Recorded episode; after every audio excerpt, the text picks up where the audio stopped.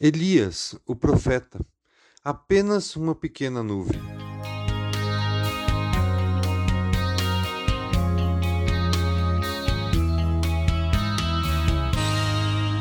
Depois de restaurar o altar em Israel e derrotar os profetas de Baal, agora era hora de Elias, através do poder de Deus, acabar com a seca e derrotar a chuva. E Elias disse a Acabe: vá comer e beber, pois já ouço o barulho de chuva pesada. 1 Reis 18, 41. Acontece que não havia nenhuma nuvem no céu. Então, como poderia ouvir o barulho de chuva? Simplesmente porque Elias conhecia e já tinha visto o poder de Deus. Ele viu o Senhor fazer aparecer fogo do nada, multiplicar o alimento da casa da viúva que o acolheu e até mesmo restaurar a vida do filho dessa mulher, estando ele já morto. Então, fazer chover sem nenhuma nuvem não seria algo tão difícil.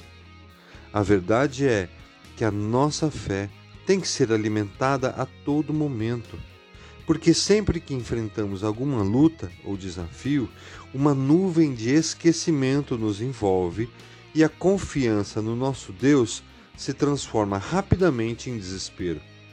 Como podemos pensar, mesmo que involuntariamente, que o Deus que morreu por nós não pode nos sustentar no desemprego, por exemplo? Elias sabia que nada era maior que o poder de Deus, e nada que o povo fizesse faria com que Deus voltasse atrás com a sua promessa. Vamos lembrar, não havia nenhuma nuvem no céu quando Elias anunciou a forte chuva. No entanto, ele, revestido do seu conhecimento do Deus a quem ele servia, prostrou-se diante do Senhor. Então, Acabe foi comer e beber, mas Elias subiu até o alto do Carmelo, dobrou-se até o chão e pôs o rosto entre os joelhos. 1 Reis 18, 42. E por 6 vezes ele mandou o seu servo ir olhar em direção ao mar, para ver se via algum sinal de chuva. Mas todas as vezes ele voltava dizendo que não havia nenhuma nuvem, sequer nada. Mas então, na 7ª vez, pronto, voltou dizendo que estava vindo uma tempestade, muitas nuvens pretas carregadas de chuva. Nada disso.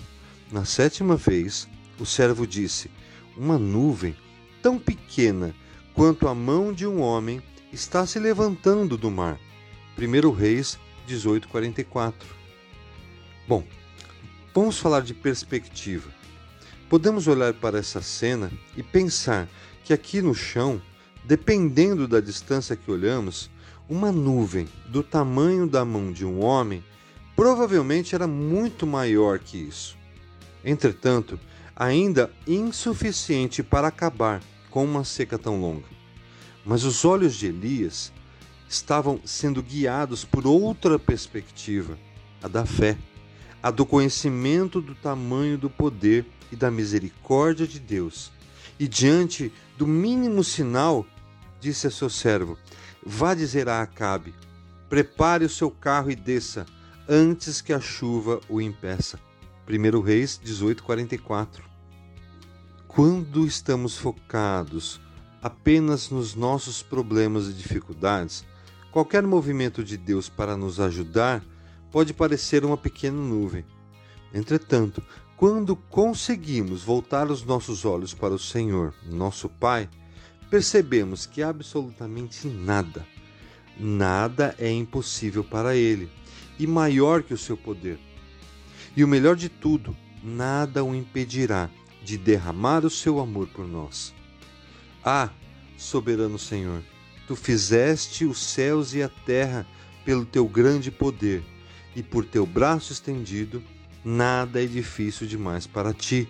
Jeremias 32, 17. Elias tinha a garantia de Deus que haveria chuva, e isto por si só poderia ser o bastante, mas mesmo assim ele orou insistentemente, crendo que o céu mudaria. Elias creu, obedeceu, orou, e a promessa se cumpriu. Poderia ter desistido, porque por sucessivas vezes ele ouviu: Elias, não há nada. mesmo que em nossas vidas pareça não haver nada, nenhum sinal daquilo que cremos, precisamos prosseguir, acreditando que ao seu tempo a chuva virá. E mesmo que venhamos a ouvir, por que você continua a crer se não vê nada? Por estarmos em constante contato com o Senhor, podemos dizer que existe uma nuvem do tamanho da mão de um homem, já é o bastante, pois esta é, na verdade, do tamanho da mão de Deus. Creia, obedeça, ore e observe que a pequena nuvem vai se transformar em uma grande tempestade. Enquanto isso, nuvens escuras apareceram no céu.